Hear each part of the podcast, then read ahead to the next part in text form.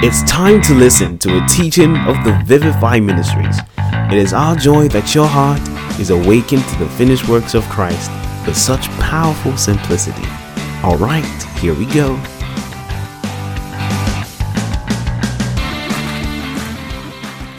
Glory to God. I'm so excited, and I'm really privileged to be leading you guys in Bible study. I was just about to say ignite, but I mean, this is Illuminate Bible study. It's such a privilege, and thank you so much, Pastor Kenneth, for allowing me to do this in your stead. Just in case you don't know, my name is Damola Olojedi, and I'm the one that's going to be teaching you guys in Bible study today. Oh, it's about to be an amazing time. It is about to be an amazing time. Glory to God. So I'm going to get straight into it because, to be honest, this teaching, there's a lot to say. There's so much. Like, I hope you have your Bibles, your books, and your Bibles close, because they're going to be opening a lot of scripture. You're going to be writing down a lot as well. But it will bless your heart. I promise you, it will bless your heart. You're about to get deeply inducted into doctrine. But it's not going to be one that will be boring. If anything, it will stir you up to even study your Bible more and better, with more zeal and interest. Glory to God. Hallelujah. Hallelujah. Glory to God. If you're excited, please, I want to, show some excitement in the chat section. I'm going to be expecting a lot of responses from you guys today because, well, we're talking about something super amazing. Easter is here. Like, Easter is literally just around the corner. Right, and many times, some people think of Easter and think of Easter eggs. Thank God we are not such. We understand better what Easter means. But this Easter is not just going to be a holiday for us. I'm so thankful for this ministry and how intentional, our lead pastor is in picking out the teachings that we go. This Easter, you're going to be so indoctrinated in the Word of God and in an understanding of what God really did in the salvation of mankind. Pastor Kenneth would say the operations of God, right? And that knowledge, firstly, one, is going to help you grow grounded and rooted in the knowledge of what saved you, who saved you, how he saved you, and why that saving or salvation is the biggest and best thing that could have ever happened to you. One. And two, it's also going to lead your heart into a deep sense of worship and gratitude for the goodness that is God, for the awesomeness that is God. Hallelujah. I'm so excited already. I can't wait to unpack my notes and, get right into the teaching. So yes, this Easter, we're talking about the operations of God, all that concerns Jesus and his mission here on earth. And we're talking about the, how that relates to the reconciliation of man as well. And is Jesus not an exciting topic to talk about? If you really genuinely don't feel that right now, you'll feel it as we go along. Glory to God. Hallelujah. Hallelujah. So we're getting straight into the teaching. Welcome, everyone. If you know anyone that's not here, now's a very good time to tell people around that Bible study has started and it's going to be an amazing time. Glory to God. Yes. So the first line here is the Bible.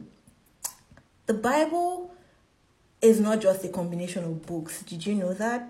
It is, but it is not just that. The Bible has a theme. Can someone guess what the theme of the Bible is?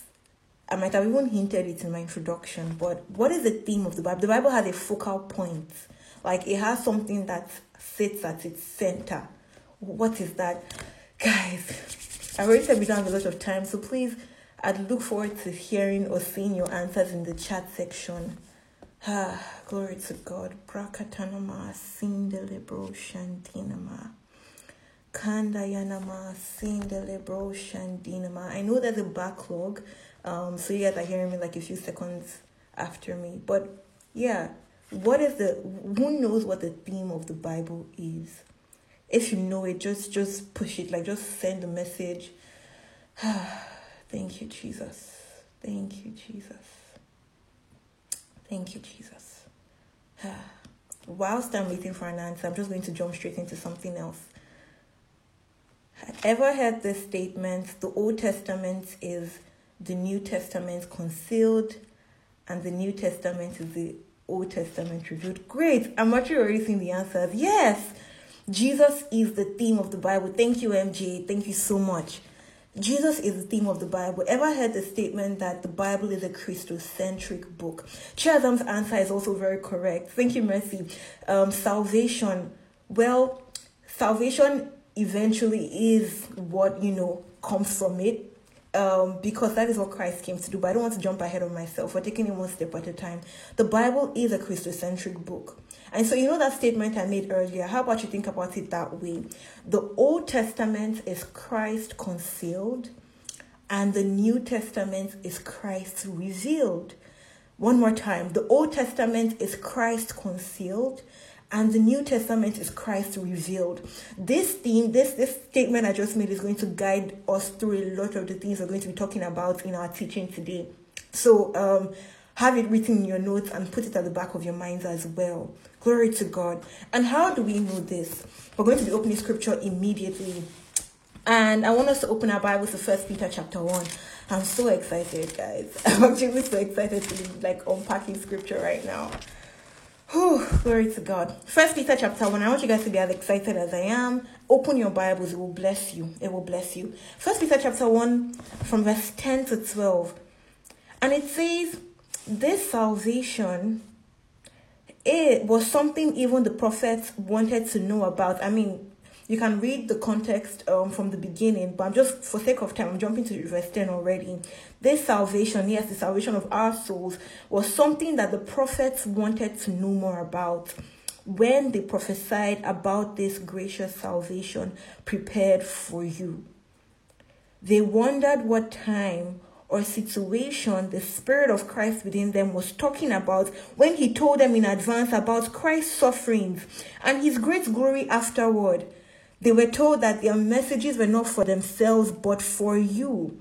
And now this good news has been announced to you by those who preached in the power of the Holy Spirit sent from heaven. If you didn't hear anything I just said, I hope you did.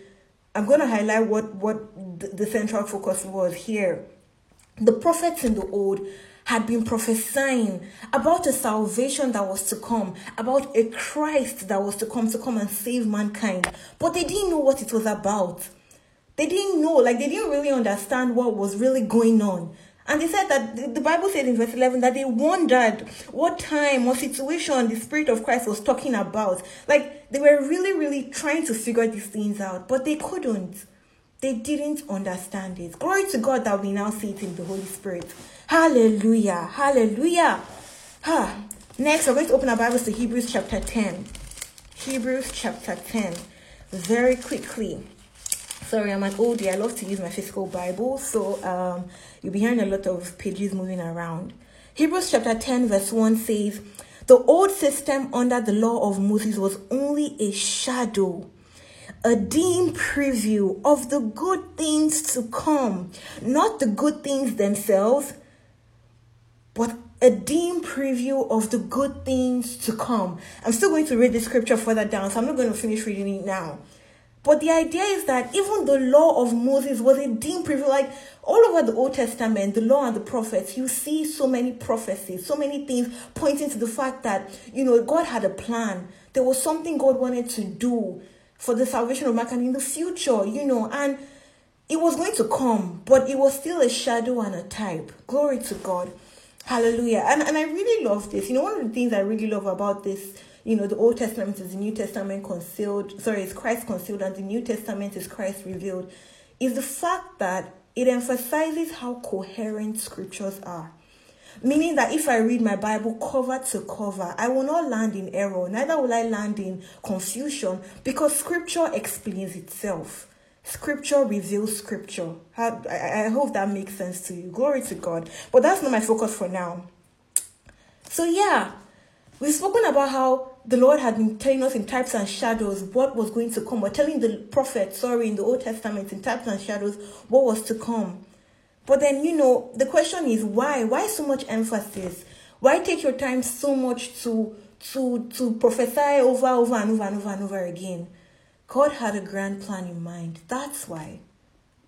God had a grand plan in mind, and that plan was for the salvation of mankind through his son, Christ Jesus. Glory to God. So you see that the crux of all of God's intentionality still boils down back to you. The fact that he wanted to come save you. I tell you guys, you're going to leave this Bible study this evening with a heart filled with joy and gratitude for what you have received. And you will see the intentionality of God also clearly. So clearly. So clearly. Hallelujah. Hallelujah. So this teaching has, glory to God. Glory to God. I had written down a prayer that I actually wanted to pray for you guys, and I'll just say quickly before I get into the point that despite this teaching being a doctrinal download, your hearts are stirred by the power of God's Spirit to gratitude and thankfulness in worship of your Father. Hallelujah. And that this love and power that you see is one that you will see to trust in and rest in forever. That this love and power and intentionality that you see from this teaching is one that your heart learns to trust in and rest in forever. Amen. Amen. Amen. Glory to God. So yes, the first thing we're going to talk about, the first subheading we're going to be looking at is the will of God. The will of God. I'm hoping I'm still within good time. The will of God. Ephesians chapter 1, verse 4 to 5. Whew, hallelujah. Let's open our Bibles very quickly. I already prepared your mind that you'll be reading scripture a lot. So be ready. I hope you're ready. Ephesians chapter 1, verse 4 to 5. Hallelujah. I love this scripture so much. I wish I could highlight it like 100 times in my Bible. It says, even before he made the world, God loved us and chose us in Christ to be holy and without fault in his eyes. Oh, more. I don't want to jump ahead of myself, but I'm just going to read it. And then hopefully I'm able to come back to this. Even before he made the world, God loved us and chose us in Christ to be holy and without fault in his eyes.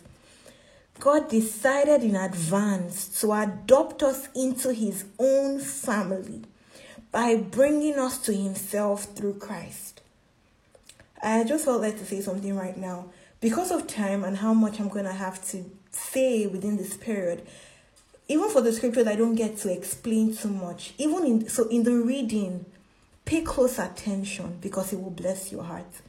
In the reading, pay close attention because it will bless your heart. So verse 5 says, God decided in advance to adopt us into his own family by bringing us to himself through Jesus Christ. Glory to God.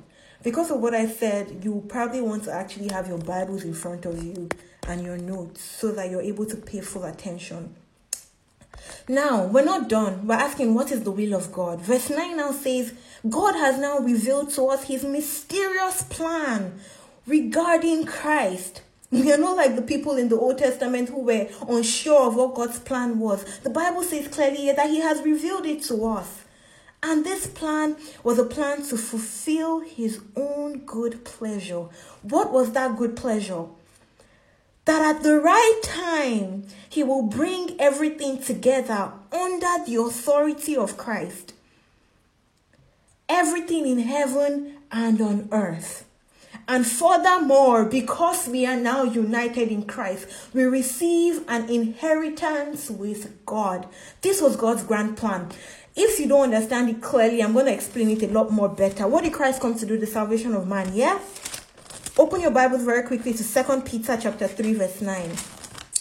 The question is, what is God's will? If you have never ever been unsure of what the will of God is, now is a very good time to know it for yourself. 2 Peter chapter 3 verse 9 says, the Lord isn't really being slow about his promise as some people think. No, he is being patient for your sake. Here's the key word. He does not want anyone to be destroyed, but wants everyone to repent. I feel like if I read this in King James Version, it would point out more. It will give more context. Sorry, give me a quick second. And I need to open this up because I want us to really follow through with the storyline that we're going to be doing today. 2 Peter chapter 3, verse 9. I'm reading from the KJV. And it says, "The Lord is not slack concerning his promises, as some men count slackness, but is long-suffering to us ward, not willing that any man should perish, but that all should come to repentance." Not willing. So you see the will of God there. It is God's desire that no man should perish, but that all should come to repentance. God is not willing that any man should perish, but that all should come to repentance. Is it safe to say now that it is God's desire that all men are reconciled unto him, and that all men know him, and that all men are saved? Yes, we have seen this in scripture. And, you might say, well, it's the New Testament. I told you earlier, I said the Old Testament is Christ concealed and the New Testament is Christ revealed. So we're going to see this same will of God play out in the Old Testament, such that without reasonable doubts in your hearts, when you study scripture, you know that it is always God's will that man comes to repentance, that man is saved and reconciled unto him. Glory to God. And we're going to be looking at some very beautiful childhood stories that, we've been used to. Glory to God. So we're going to the Old Testament now very quickly. Are we ready? I was saying something earlier when I was starting that we're opening our Bibles to Genesis 6. Let's start opening our Bibles before I start to say this. So I was saying something at the beginning that this teaching is going to stir your hearts to see the Old Testament in a new light, such that when you study, you're more interested. You're looking for things to unpack. Literally, it's an adventure for you to look through the Old Testament and actually see Christ and what God wanted to do through him in many types and shadows. Glory to God. So we're opening our Bibles to Genesis chapter 6. And the first story we're going to be unpacking is Noah's Ark. I'm sure all of you remember all the stories from childhood. That Noah's Ark, 2 of each animals, 1 of each inside the same ark. Very interesting stories that we used to watch. I remember the storybooks I had. Very nice illustrative pictures. Glory to God for that. But now we're going to be talking about Noah's Ark and how it refers to the will of God and how it shows God's heart to man. Genesis chapter 6 verse 5 says that the Lord observed, and this statement is very, very, it's something that touches the heart, and I'll bring it home soon. Genesis chapter 6 verse 5 says, "The Lord observed the extent of human wickedness on the earth, and he saw that everything they thought or imagined was consistently and totally evil." Think about it. Everything they saw or imagined was consistently and totally evil. Imagine living in a world like that. And the only thing that comes to mind that, I can use to liken it is, for instance, the story of Boko Haram, and when they were even very dominant. And not that their effect is not even still felt in the northern, regions of Nigeria. But think about Boko Haram and what they stood for, what they were up against, the people they were killing. That's what comes to mind. A people whose hearts only imagined evil. Their selfish interests were at the top of their hearts. What would you if you were the governor and you had power to, what would you have done? Boko Haram, go. You are literally saying that these people come, and we don't want. You want them, if possible, all to be slaughtered and removed entirely from the face of the earth because they were bringing so much evil, right? That is the extent to which human wickedness was. And in God's mercy, he was going to send the flood. Imagine living in a world filled with this much wickedness. It is justice and mercy even that God was going to send the flood. But in that, God is merciful. He wasn't just going to kill everybody, because the question would be like, what would the people that are good, right? The Bible says in the entire world, Noah was the only man who was found blameless. That says verse 9. It says, Noah was a righteous man, the only blameless person living on the earth at that time. And he walked in close fellowship with God. So you see, God had a plan for people who were good, in quote, and righteous. But not just Noah. The story is still unpacking. Noah had, I'm looking at the time and I'm just like, I need to be fast. Noah was the only righteous man.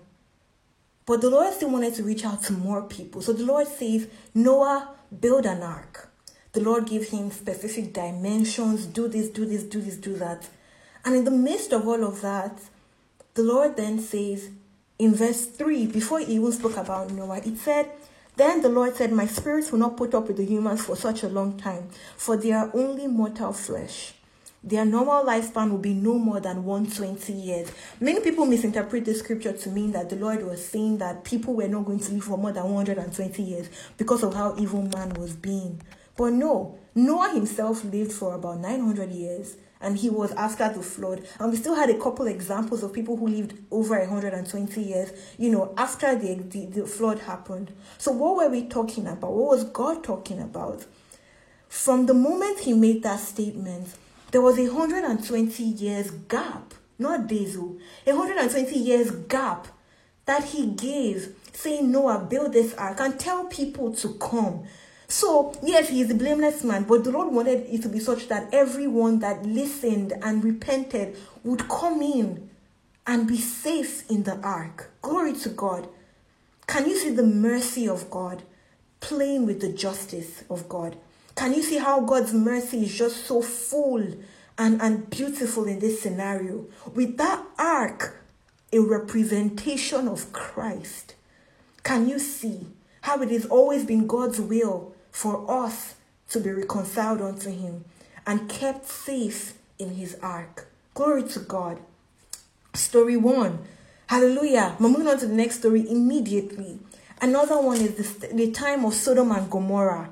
Sodom and Gomorrah. Genesis chapter 18 verse 20. Very quickly, let's open our Bible to Genesis chapter 18 verse 20. And the Bible says, so the Lord told Abraham, I have heard a great outcry from Sodom and Gomorrah because their sin is so flagrant. I am going down to see if their actions are as wicked as I have heard. If not, I want to know. Like, literally, you see it's the same thing happening again. Literally, a people whose sins are flagrant. They do what they like and the kinds of abominations that were happening in that time. I'm sure if the Bible was to list it out, you would read and you'd be like, wow, Are you serious? But then in the show of God's mercy, you see the Lord going to meet Abraham, and telling him, let's talk. I want to do this, but I want to, intercede for your people. In a sense, it was God saying, I want to have mercy on these people. But see, their sins are so flagrant. See the evil that they are doing amongst themselves. And then Abraham starts to intercede. He talks about, what if there are 30 people, there are 40 people. He starts to go down and down and down. Imagine an entire city.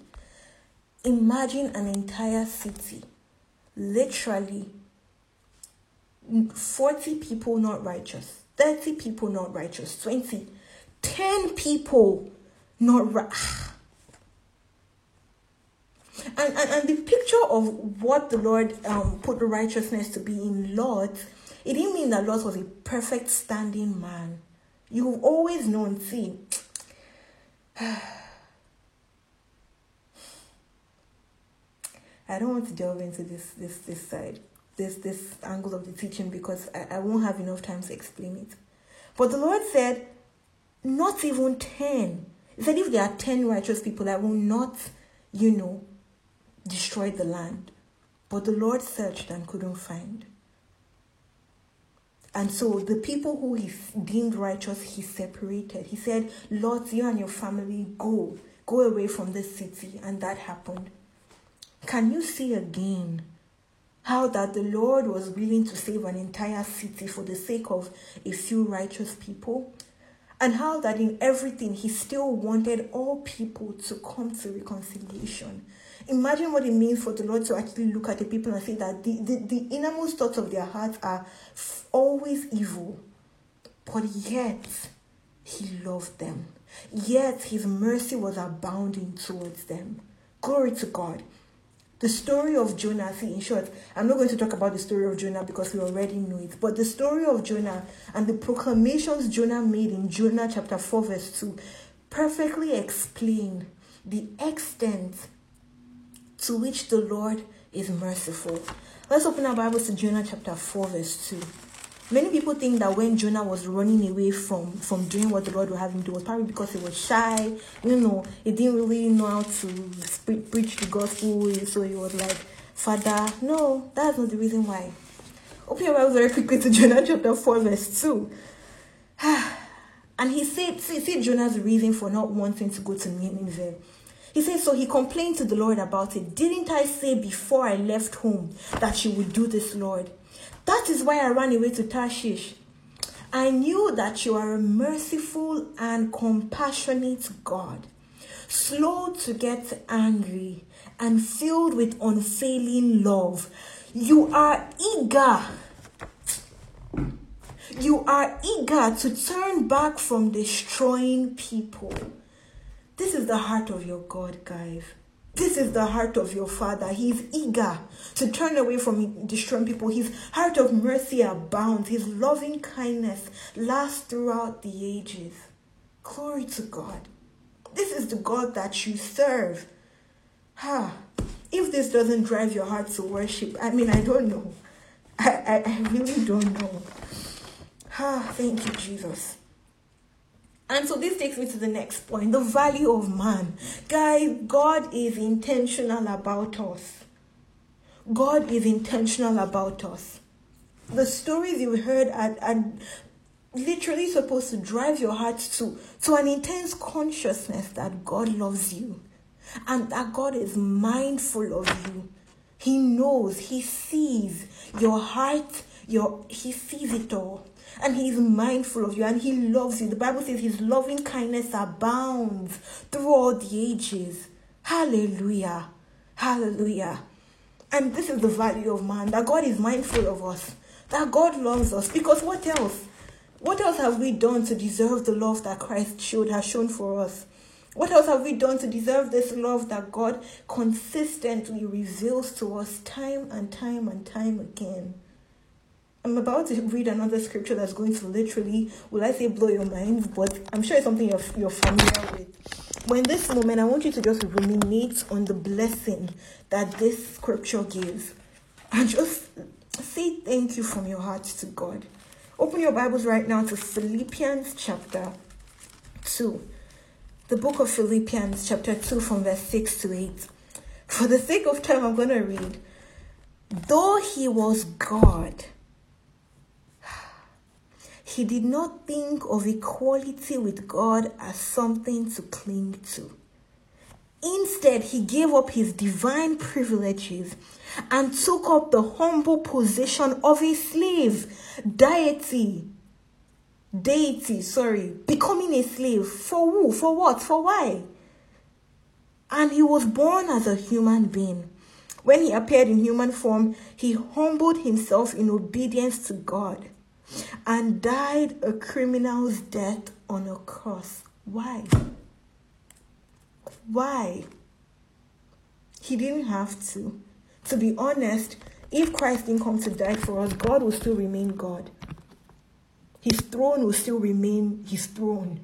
He will still be the one with all the power and the might of all the earth. But he chose to come as man, to die a criminal's death. It's not enough that he chose to be a man. You know, you would think that time.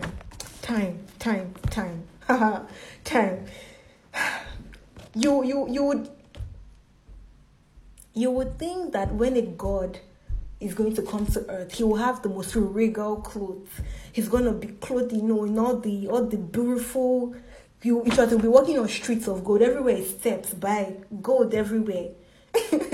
But the Bible says he came as a normal man. The more we unpack the birth of Jesus, you would start to see the seemingly commonness of the birth of Jesus, but how he did all of that, even down to dying a criminal's death on the cross for you. For you. Right now, I want you to say this with me. God is intentional about me. God is intentional about me. God is intentional about me. Hallelujah. Hallelujah. You say, God loves me. God cares about me. And he proved it. He sends Jesus. Let's do this together. God loves me. God cares about me. And he proved this. He sends Jesus. One more time. God loves me. God cares about me. And he proved this. He sends Jesus. Glory to God. Hallelujah. Hallelujah. Hallelujah. Glory to God. Teachings like this are just so amazing. And there was something when I was praying towards this teaching. The Lord said, to emphasize on this intentionality. Because from what we know in Scripture, God is consistent. We have not even started to unpack God's intentionality. We will soon get there. But God is consistent, and if intentionality is in his nature, then it is his trait forever. Meaning that if intentionality is a trait that God has, and he can be this intentional about the salvation plan for us, God is that intentional about your own life. Your own life. I just want you to think about that. Just pause and think that God is intentional about me. That God is intentional about me. You see this intentionality trait in how when the Lord was telling Noah to go and build the ark, he gave him specific dimensions. God is intentional. And the beautiful thing, even though man had free will, it didn't stop God from fulfilling this plan of allowing Christ to come for our salvation. It didn't mean the Lord didn't use us as puppets. But even amidst our free will, you see the complex wisdom of God in how he was able to still make it such that Christ would come. And our hearts will be saved and ransomed. We're getting there very soon. Glory to God. Glory to God. And that's why Paul in... I don't want to jump. We're going to get there. Hallelujah. I wrote this down. Things down to the tiniest details about the birth of Christ. And yes, by the way, we're in the next section. So the first one was the will of God. The second one was the value of man. How is God... Why are we that God is mindful of us in this way? Like Psalmist said in Psalm 8 verse 4. But now we're going to the promise of the Messiah. The promise of the Messiah. And under this, I wrote that things down to the tiniest details about the birth of Christ. What his life here on earth would be like. What he was coming to do. How he was going to do it. As in who will betray him. How much he will be betrayed for. How he will die. Everything was prophesied in the Old Testament. Everything. Can you see the intentionality of God? I'm like, he didn't have to, but he did. He could have literally just brought Christ, but the Lord patiently crafted it so that we will have known with undeniable fact that God's plan indeed was to come and save me in Christ.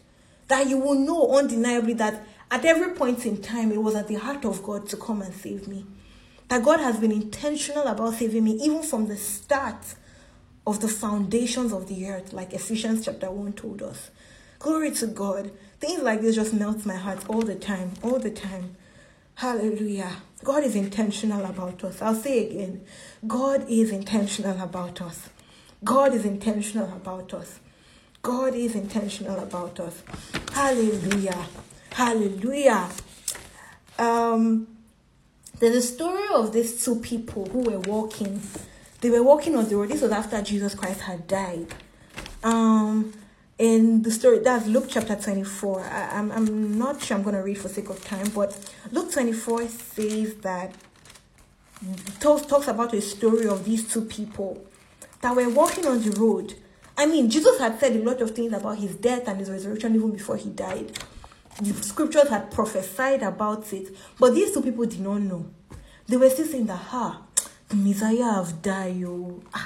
They on their walk to Emmaus, they said, as they walked around, they were talking about everything that had happened. That Jesus, I think they were just, sorry, I don't want to read it because I don't want us to spend too much time there. But they were just like, I'm just imagining as they were saying, the Messiah have died. You know, what was going on? What was not going to be our fate by, something like that. And the Bible records that Jesus was walking along with them and he joined them on their journey, but they couldn't recognize him at first. And as time went on, when the Lord heard what they were saying, he now started to unpack in the law and the prophets all the things that the Lord had said concerning him, which is amazing, isn't it? He was Jesus. He could have already just appeared and said, I'm Jesus, see me, I've risen from the dead. But then he wanted them to see him through the lens of scripture. And that is what we're about to do. How do we see the birth of Jesus and what Christ was going to come and do from the Old Testament? In this, we're going to see the intentionality of God. We're going to see the wisdom of God. Such that when we're done, that's exclamation that Paul made in Romans chapter 11, verse 32, saying, "Oh, the immeasurable wealth of the wisdom of God." That will literally be your exclamation at the end of this. So the first thing we're going to do is we're going to look at the law. The major types and shadows that the Lord revealed to himself through the law and the prophets. And under the law, yes, we know that there is the moral law, the ceremonial law, the civil law, but this teaching is not the teaching to start to, talk about all of that. We're looking at specific laws that showed, the prophecy about Christ's coming.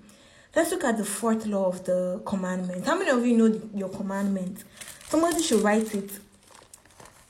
Who knows the fourth law of the Ten Commandments? I want to see how many Bible scholars we have. I'm also using the opportunity to check if you're still awake. The fourth law of the Ten Commandments. Hallelujah. For sake of time, I'm literally just going to write it, say it out. Thou shalt remember the Sabbath day and keep it holy. So you remember that when Jesus created the entire earth on the seventh day, he said this was a day of rest. So the Sabbath day, the seventh day, was supposed to be a day of rest. It was something that the people of the Old Testament were supposed to practice continuously. The seventh day we rest. On the seventh day we rest. But do you know that Jesus Christ is your Sabbath? Jesus Christ is your rest. You might not understand what I mean, but let's open our Bibles very quickly to Hebrews chapter 4. Hebrews chapter 4. And I'm going to start reading from verse 7 to 10.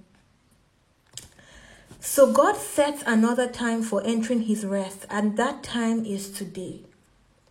God announced this through David much later in the words already quoted. Today, when you hear his voice, don't harden your heart. Now, if Joshua had succeeded in giving them this rest, God would not have spoken about another day of rest still to come. So there is a special rest still waiting for the people of God. For all some context to this, Joshua was the one who led the people to the land of Canaan, right? And that land of Canaan too was also a symbol of a land, of a kingdom that was going to be established, that the Lord was going to lead his people into a rest. But Hebrews 4 is telling us that that's not even the rest that they were talking about, that there was another rest yet to come.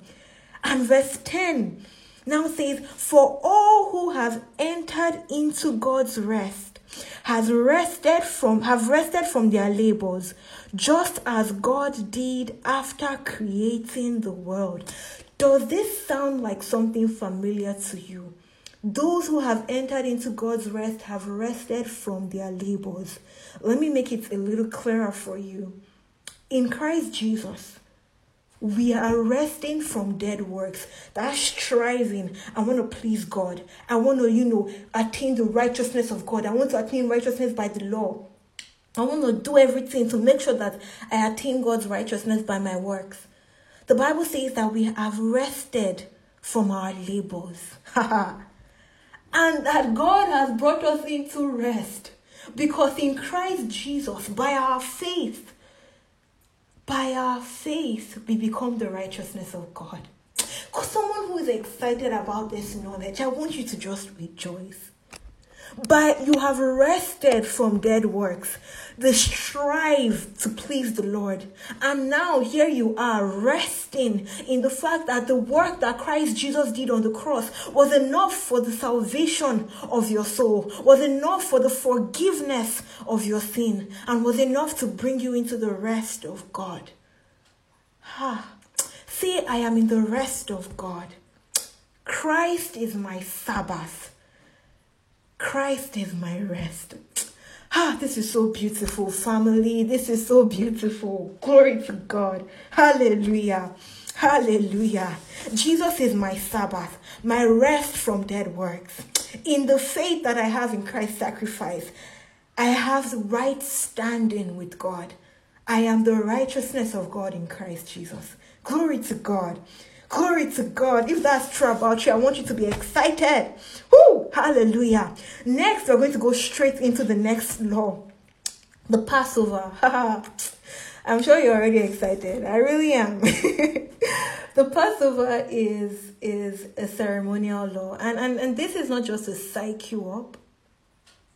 It is to keep your heart in a sense of gratitude and worship for God, the one that will last from now till the ends of the earth. As in, knowledge that drives you to worship. That is what this is. That is what this is.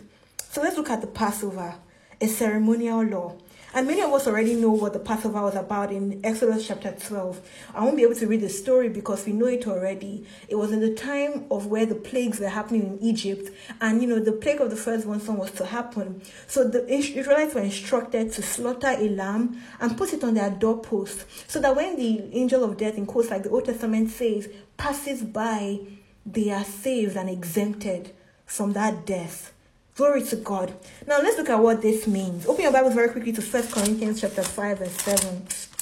Hallelujah. Hallelujah. 1 Corinthians chapter 5 verse 7.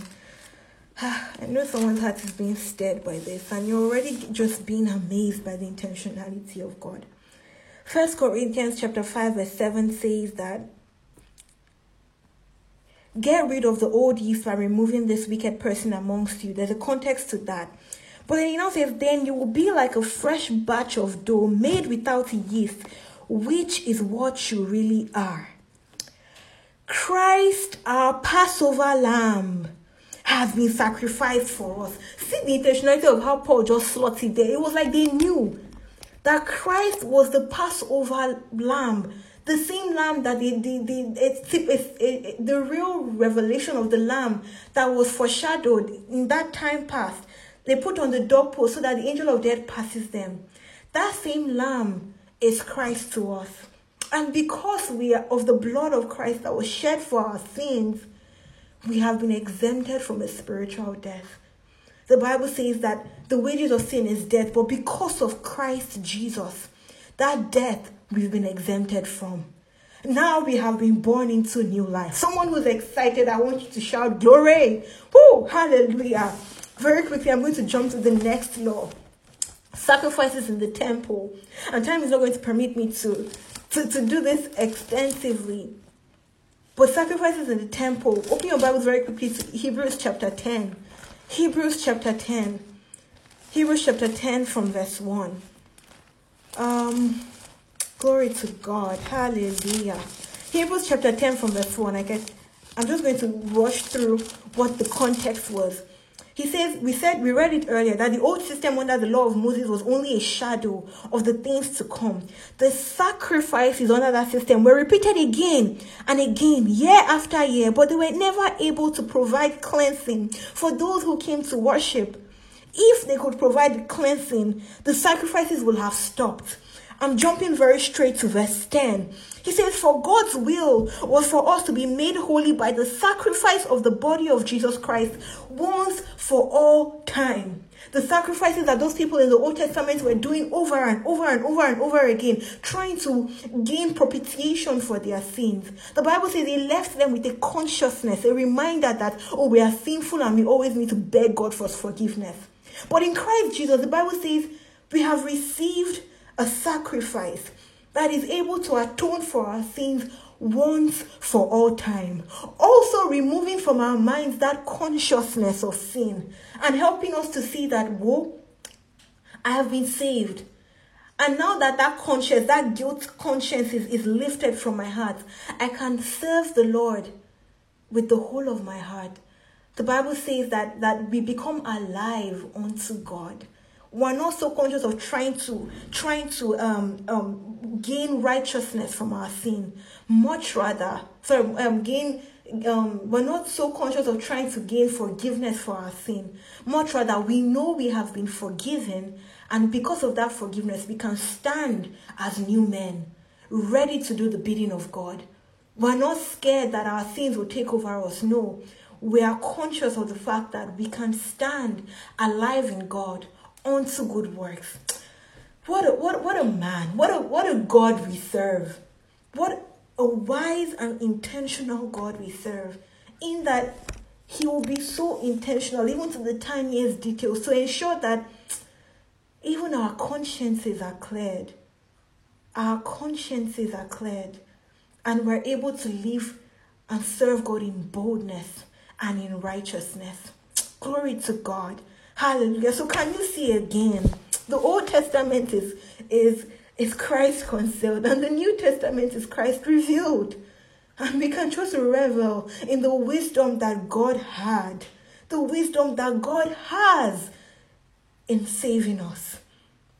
And then the prophet. We now move on to the prophet, right? I just spoke about the Lord. The prophet, you have Isaiah, prophesying in Isaiah chapter 9 from verse 6 to 7. Unto us a child is born. Unto us a son is given. Literal prophecies that talk about what Jesus was going to come and do here on earth. Isaiah chapter 9 verse 6 to 7. Very quickly, let's open our Bibles. I'm just going to read one out of each of the two prophecies I've written out here. Isaiah chapter 9 verse 6. Thank you, Jesus. Thank you, Jesus. And this should excite you. This should excite you. Isaiah 9:6-7 says, for a child is born to us. A son is given to us. The government will rest on his shoulders. And he will be called Wonderful Counselor, Mighty God, Everlasting Father, Prince of Peace. His government and his peace will never end. Hallelujah. The one who has come to save me, or the one who came to save me, sorry. The Bible says that his government will never end. My God that is good will sit on that throne forever, and he is already sitting on that throne forever. Isaiah chapter 53, Isaiah also prophesied about the death of Christ, saying that, oh, upon him, he was bruised for our transgressions, that upon him the chastisement. So I'm quoting from KJV. Let me read from NLT. He was pierced for our rebellion, crushed for our sins, beaten so we could be whole. He was whipped so we could be healed. All of us like sheep had strayed away. We left God's path. Yet, the Lord laid on him the sins of us all. Hallelujah. Not only Isaiah prophesied about Jesus' coming, David the psalmist prophesied about the coming of Jesus in such a beautiful way. Open your Bibles very quickly to Psalm chapter 2 verse 7. Psalm chapter 2 verse 7. Thank you, Jesus. David said, oh, the king proclaims to the Lord's decree. Many people think that David was just a psalmist. He used to sing plenty psalms, wrote many songs, but he was a great prophet too. You don't know how many prophecies were in the book of Psalms. Psalms 2 verse 7 says, the king proclaims the Lord's decree. He said to me, you are my son, and today I have become your father. Who? Only I ask, and I will give you the nations as your inheritance and the whole earth as your possession. This was a prophecy about how Jesus was going to come and be the only begotten and first begotten Son of the Father. Hallelujah. I said first begotten because we all are now children of God, but Jesus was the first to come. And then verse 12 says, and this makes it even more clear, submit to God's royal Son, or he will become angry, for his anger flares up in an instant. But what joy for all who take refuge in him. You know, I smiled there because we know that even in the promise of Christ Jesus, we know that the Bible says the anger of God has dissipated. We now have peace with God. So when you read this, pay attention to where it says that for what joy all who take there is for all who take refuge in him. Other translations talk about for all who trust in him. Another reminder that by faith in the Son of God, we are made righteous. What joy for all who trust in him. He is God's royal Son. He is Jesus. Hallelujah. Hallelujah. And very quickly, the last prophet we're going to look at is John the Baptist. There were many prophets who prophesied about Jesus, but I thought those prophecies were amazing. And that's why, like, these ones are very in line with what I was going to be teaching today. And that's why I highlighted them. John the Baptist says in Luke chapter... Okay, let's do John 1:39 first. John 1:39 first. Hallelujah. It says, behold the Lamb of God who has come to take away the sins of the world. John was a prophet. And even before the world knew what Christ was yet to do, he said it clearly that come and see. This is the one who is going to take away the sins of the world. Hallelujah. Hallelujah. Luke chapter 3 verse 16. You see another prophecy of John the Baptist about the ministry of Jesus. And he said, oh, yes, though I baptize you with water, but someone is coming soon who is much greater than I am. So much greater that I'm not even worthy to be a slave and untie the wraps of his sandals. The Bible says he will baptize you with spirit and with fire. He will baptize you with spirit and with fire. Guys, my aim here is not even to talk about these. Pastor Kenneth is definitely going to unpack a lot of these things in the coming teachings in this month. But my emphasis here is for you to see the beauty that is in Jesus and how much his birth has blessed us. See, tell yourself, the birth of Jesus is a blessing for me. The birth of Jesus is a blessing for me. Hallelujah. Hallelujah. You can already see the things that he came to do. And I want you to just be conscious of that fact, that the birth of Jesus is a blessing for me. Glory to God. Glory to God. And so the last point, as I quickly wrap up, the last point in my notes says the incarnation of Jesus. In the next few minutes, I'm just going to talk about the incarnation of Jesus. And I'm just going to read, to be honest, because that's what I'm going to do.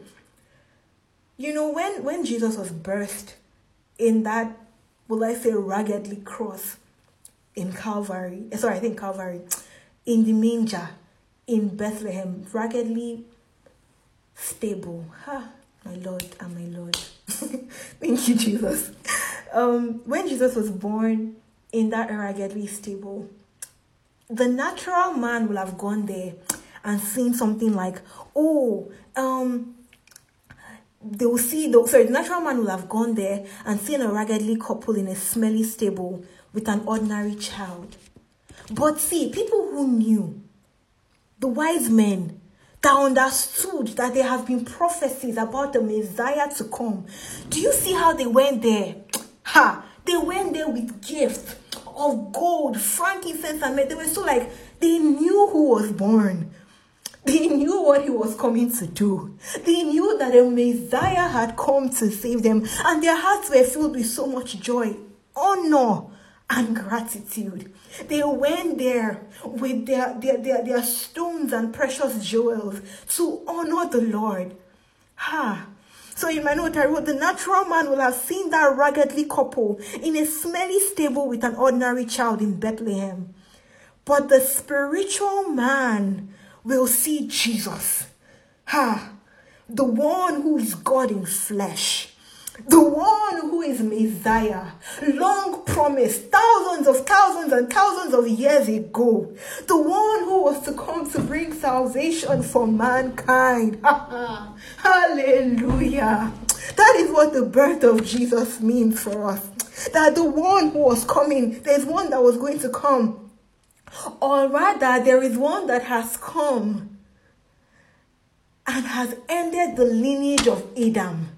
That nature of sin that was being passed across year in, year out. No, one was coming to start a new lineage. If you are a part of that lineage, I want you to jump up wherever you are and just rejoice. A lineage of people born of the Spirit.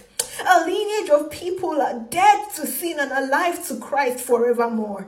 A lineage of people who stand as God's righteousness, not because of anything they had done, but because of who God has said that they will be in Christ Jesus. Oh, come on, open your mouth right now and just begin to thank the Lord. Hallelujah. Hallelujah. Hallelujah. Ah, thank you, Jesus. Thank you, Lord Jesus. We're slowly rounding off. It's a miracle that I'm finishing within time. I won't lie. It's a miracle. But even as we round off, I want to talk about one very last simple detail that means a lot to this entire story. It means a lot to the entire story. It's the virgin birth of Jesus. We're going to rejoice real soon. I know you're excited already. We're going to rejoice. The question is, why was the virgin birth important? Why was the virgin birth important? I had hinted this whilst I was rejoicing. Romans chapter 5 tells us that Adam had, from generation to generation, from the time of Adam, that nature of sin was being passed across year in, year out. But the Lord wanted to start a new lineage in Christ Jesus. And so the Spirit was the one who caused Mary to conceive and to start that new lineage. So he was the first one born of the Spirit for many of us that are following now, who are also born of the Spirit. So you remember our Vivify benediction whenever we say, oh, we are sons of God, born of the Spirit. Why is that important? Because we have one who started that lineage, born of the Spirit in Mary, then brought about a new generation of people, started a new nature of people who were alive to righteousness, And many of you know, but for the sake that don't know, how do I become a part of this lineage? By faith. By faith. Because of faith in the sacrifice that Christ has done, we can say boldly that we are of a new lineage, the lineage of Christ. I want you to right now say, I am of a new lineage, the lineage of Christ. I am of a new lineage, the lineage of Christ. Come on, right now, I want this consciousness that you are a man born of the Spirit because your first brother, Jesus, was also born of the Spirit. I want that consciousness to cause your heart to well up in gratitude right now. And I want you to, wherever you are, feel free to rejoice and give glory to God the Father for his immense intentionality. Oh, in giving us his Son, such that he did not hold it to himself as anything.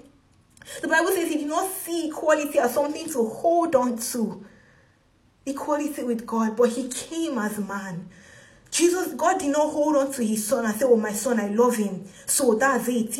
I love him so much, nobody can have him. He was benevolent. He gave us his Son. The Bible says God loved the world so much that he gave. his only begotten Son so freely. Let this consciousness stir your heart up in worship right now. Oh, glory to God. Hallelujah. Hallelujah. Hallelujah. Hallelujah.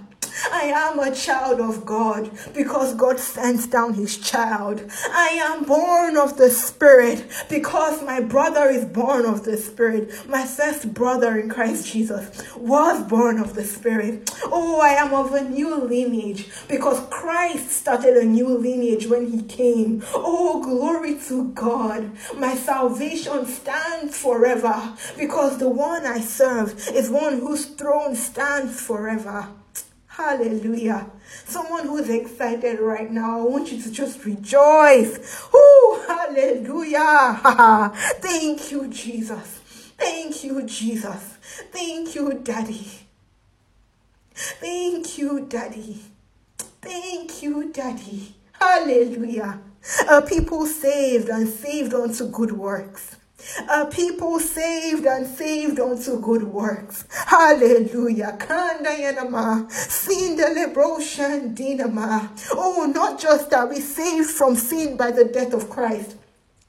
Also, we've been saved unto good works because of the birth of Christ, because of his death. Oh, I have been saved and saved unto good works. Hallelujah. Hallelujah, hallelujah, hallelujah. Glory to God, glory to God, hallelujah. Thank you, Lord Jesus. Thank you, Lord Jesus. Wherever you are in your room, just thank the Lord. Just thank the Lord. Thank the Lord right now. Oh, rejoice in your heart. Speak words to the Lord from the depth of your heart. Let gratitude well up from within. For his love, his intentional love towards you are shown in Christ Jesus. But not just that, you know, I mentioned earlier in the teaching that the Lord also wanted you to see that in this intentionality, not just was he intentional about sending his Son. That is who he is, an intentional God, an intentional Father who cares about the tiniest details of your life. The Bible says that the very hair on your head is counted. Right now, I want you to thank the Lord because you know you can rest in his intentionality. If he could cook up such a grand plan as this in the salvation of mankind for the birth of his Son, how much more you and your life? This plan that he did in Christ Jesus, he started it thousands of years ago to last for many thousands of years to come. How much more your life? How much more your life? God is intentional about you. He is intentional about meeting your needs. It might seem like there is a wait. It might seem like there is some time that is being taken. But know this. The Lord God, who is intentional, is able to make whatever promises he has said come to pass in your life. He is able to fulfill those promises, those prophecies that have gone ahead concerning you. Rest in that. Rest in that truth. Rest in that knowledge, because that is who your God is. That is who your God is. Hallelujah. Hallelujah, hallelujah. You know, very quickly, I want to say something which really burst my mind when I was reading about the birth of Jesus. And it will drive your heart to worship even more. When Joseph and Mary, did you know that they were not in Bethlehem when Mary was pregnant? Do you know what took them to Bethlehem? The Bible had prophesied that Jesus was going to be born in Bethlehem. But at the time when Mary was pregnant, they weren't. There was a census. They called for a census that happens once in, I don't know how many years. And that was why Mary and Joseph had to journey to Bethlehem. And it was there in Bethlehem that Jesus was birthed. It was the intentionality for me, to be honest. that it didn't look like it was going to happen. I mean, if you're really following through scripture, right? But they said that these people were Nazarenes. But because it was prophesied that Jesus would be born in Bethlehem, there was a census and Jesus was born in Bethlehem. I don't know. The Lord is intentional about you guys. That is his nature. And if he has said something, even if he's not looking at it right now, no, lines will align. Steps will align such that it will be as he has said. Hold on to the promises of God. Hold on to the prophecies of God and rest in it. Stretch happened yesterday and it was an amazing time. You received words of prophecies. You received words of encouragement. And so you've been receiving prophecies since the year began. The same way the prophecies about Jesus, over 300 of them in the Old Testament, were fulfilled in his birth and his life here. Know that those same prophecies are going to be fulfilled. Trust in God. War with those prophecies and see the manifestation of his goodness. That was just a diversion. But right now, I want you to just rejoice again and just be thankful to God because he's good, because your Father is intentional. Nothing is too small for him. Nothing is too big for him. He is all wise. Oh, my Father is the wisest. My life is in his hands. I can rest. Oh, my Father is the wisest. He crafted such an intelligent plan for the birth of Christ. And in that wisdom I rest. In that wisdom I stand. Oh, glory to God. Glory to God. Hallelujah. Hallelujah. Glory to Master Jesus. Oh, thank you, Jesus. Thank you, Jesus. My life is in your hands, Kandanama. My life is in your hands. My life is in your hands. Lover of my life. Haha, Kandanama. Thank you, Jesus. I could stay here and sing all day and just, thank the Lord with you. We can unpack and keep unpacking the wisdom and the greatness of God, even as we search through scriptures, even as we just talk about the greatness of God. But time will never be enough. Time will never be enough. So right now, I'm just going to round off because that's what I should do. And we're just going to thank the Lord together. Daddy, we are thankful. There's so much assurance that comes from searching through scripture. So much confidence that comes from the knowledge of your truth. From the knowledge of what your word says. And so, dear Father, we are thankful. We come as your children again and we're just thankful. And yes, even though this was a doctrinal teaching, I still sense in my heart that you're out here meeting needs of people in their hearts. Thank you, Daddy, for your love and your intentionality towards us.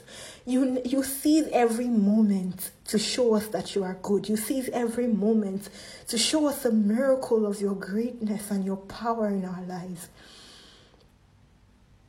Daddy, may we never lose our wonder. May we always sit in the consciousness that you are good, that you are God, that you are our Father, and that you're a good Lord over our lives. That you're a good Lord over our lives. And because of that, we can rest stable, rest steady, assured in you. Thank you for the birth of Jesus that brought us this relationship in the first place. Thank you, Lord Jesus, for this entire month of Easter where we're going to be celebrating this same Jesus' death and crucifixion and resurrection on our behalf, for our sakes. I pray that all through this series, all through these teachings, our hearts just stay fixed in awe of your goodness, in worship of you, and in wonder that you are good, you are God, and you are kind. and that you are intentional about us. Thank you, Lord Jesus. Ah, thank you, Lord Jesus. I am super confident that this has been a blessing to you. Keep praying with it and let these words drive you to action to live in the fullness of the will of God for your life. Stick around for more. God bless you. I love you.